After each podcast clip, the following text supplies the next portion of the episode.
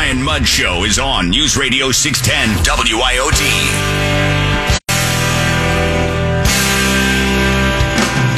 you know, our perspective is that, that those are bad policies. You know, if you look at um, just the absolute explosion of illegal uh, migrants across the southern border, it's unlike anything we've ever seen. Just go back to 2020. It was a much different situation. We in the state of Florida actually sent support last summer uh, to help Texas and to help interdict. The problem is, you know, you interdict and then you give them to the feds and then the feds will do things like fly people in the middle of the night at two in the morning and drop them off this obviously has been a huge problem that the governor has been working to combat. Another problem that we've heard about. You would think the most obvious thing in the world, you have convicted criminals, illegal immigrants who are convicted criminals that are being released from their prison sentences and not having ICE issue detainers to take them off, to, to deport them. So then what happens? Well, your local law enforcement agencies, what can they do? They can't deport them.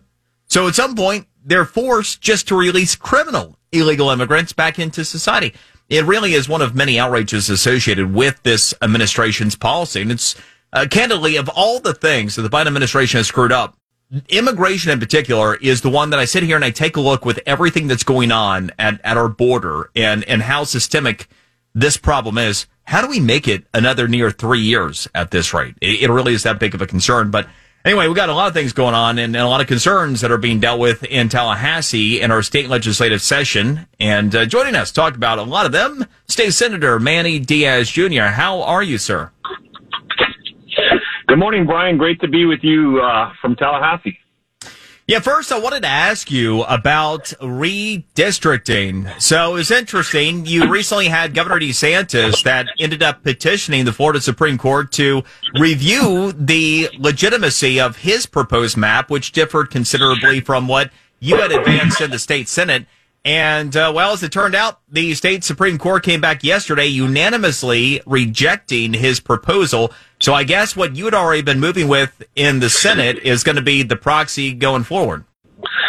Well, it's not that simple, Brian. So what the what the governor asked was if he can get a an opinion from the Supreme Court on one particular seat in that congressional map as to um, the makeup of that seat and, and being a minority access seat.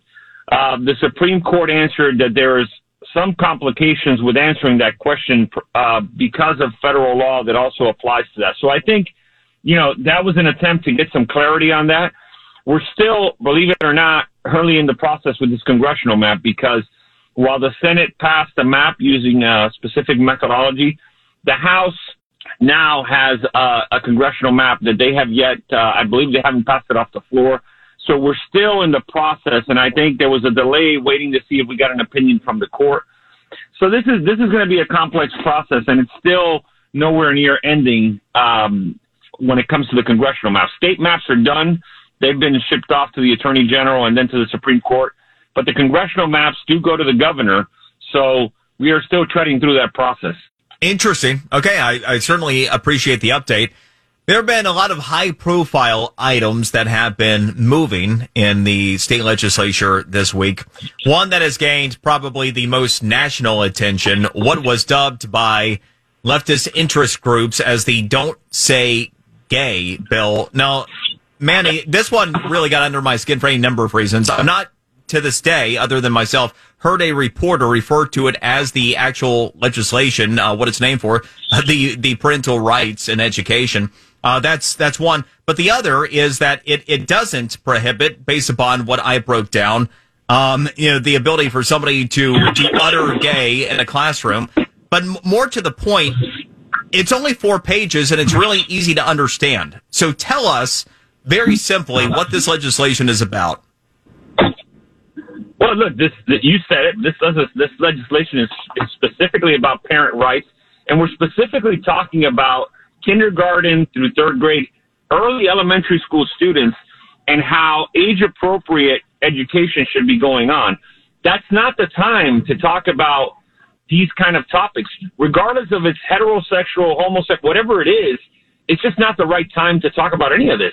And all it's saying is that parents have rights and that this material should not be covered at that age, that it's not age appropriate.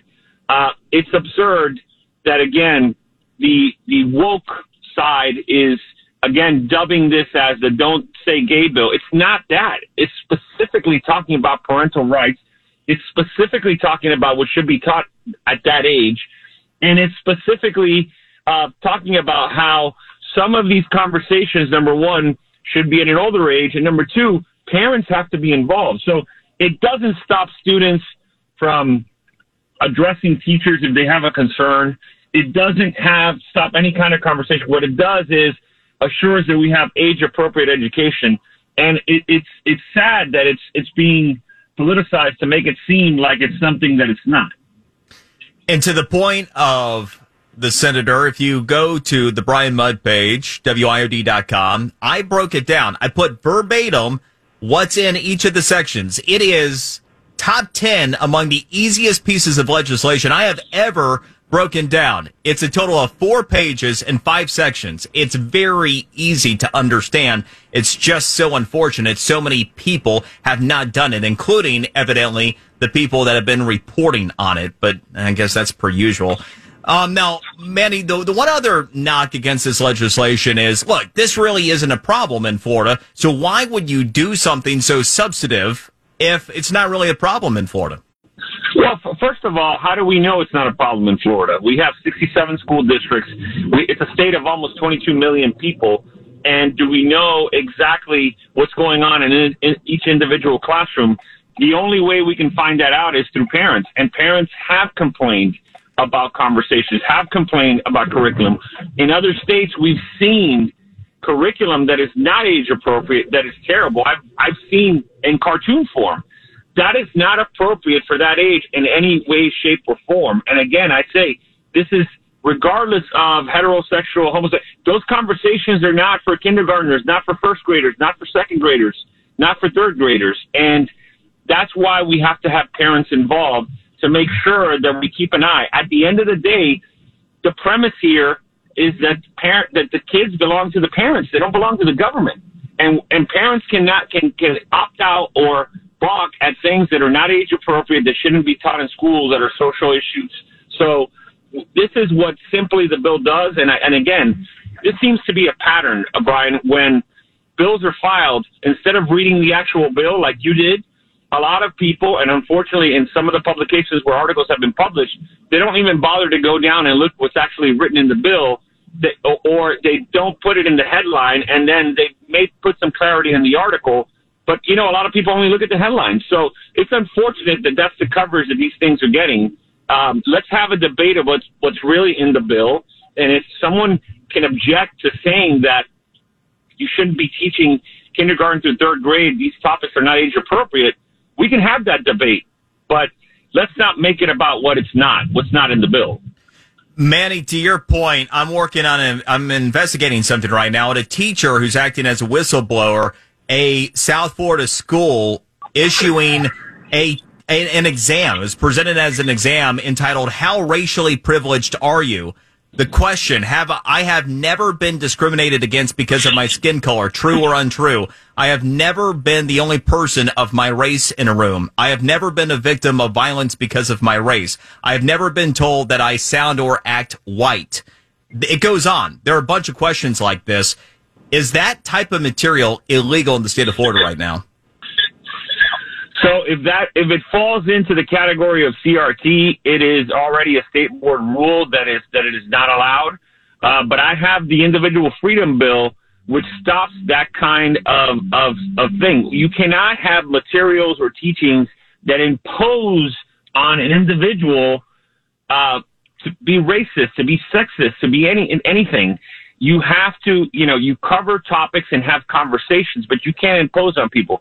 This is a backdoor way to it to make people feel like they to point out that they have to be they have to feel guilty because of their race or their sex or their ethnic background. That's improper. We shouldn't be doing that. We should be judging individuals by their character, by their deeds, by who they are, not by the color of their skin or their sex or where they came from. And and again, this is something that it keeps getting misconstrued. Its parents have woken up and they are awake to the fact that some of these things are being pushed on kids, and that's not okay. Parents should be involved in these conversations. There's a lot of stuff that's happening in the schools that I think uh, a lot of people will be surprised by. This being this example I'm working on right now being one of them, and I'm going to say on that. Always a pleasure to talk with you, and uh, we'll we'll check in again real soon. Sure, Brian. Uh, always a pleasure to be on your show. Thank you. Say Senator Manny Diaz Jr. in Tallahassee, of course, in the midst of the state legislative session. All right, how much do manatees eat? How much do they need to eat? Subject of today's Q&A. It's next here on the Brian Mudd Show, News Radio 610 WIOD.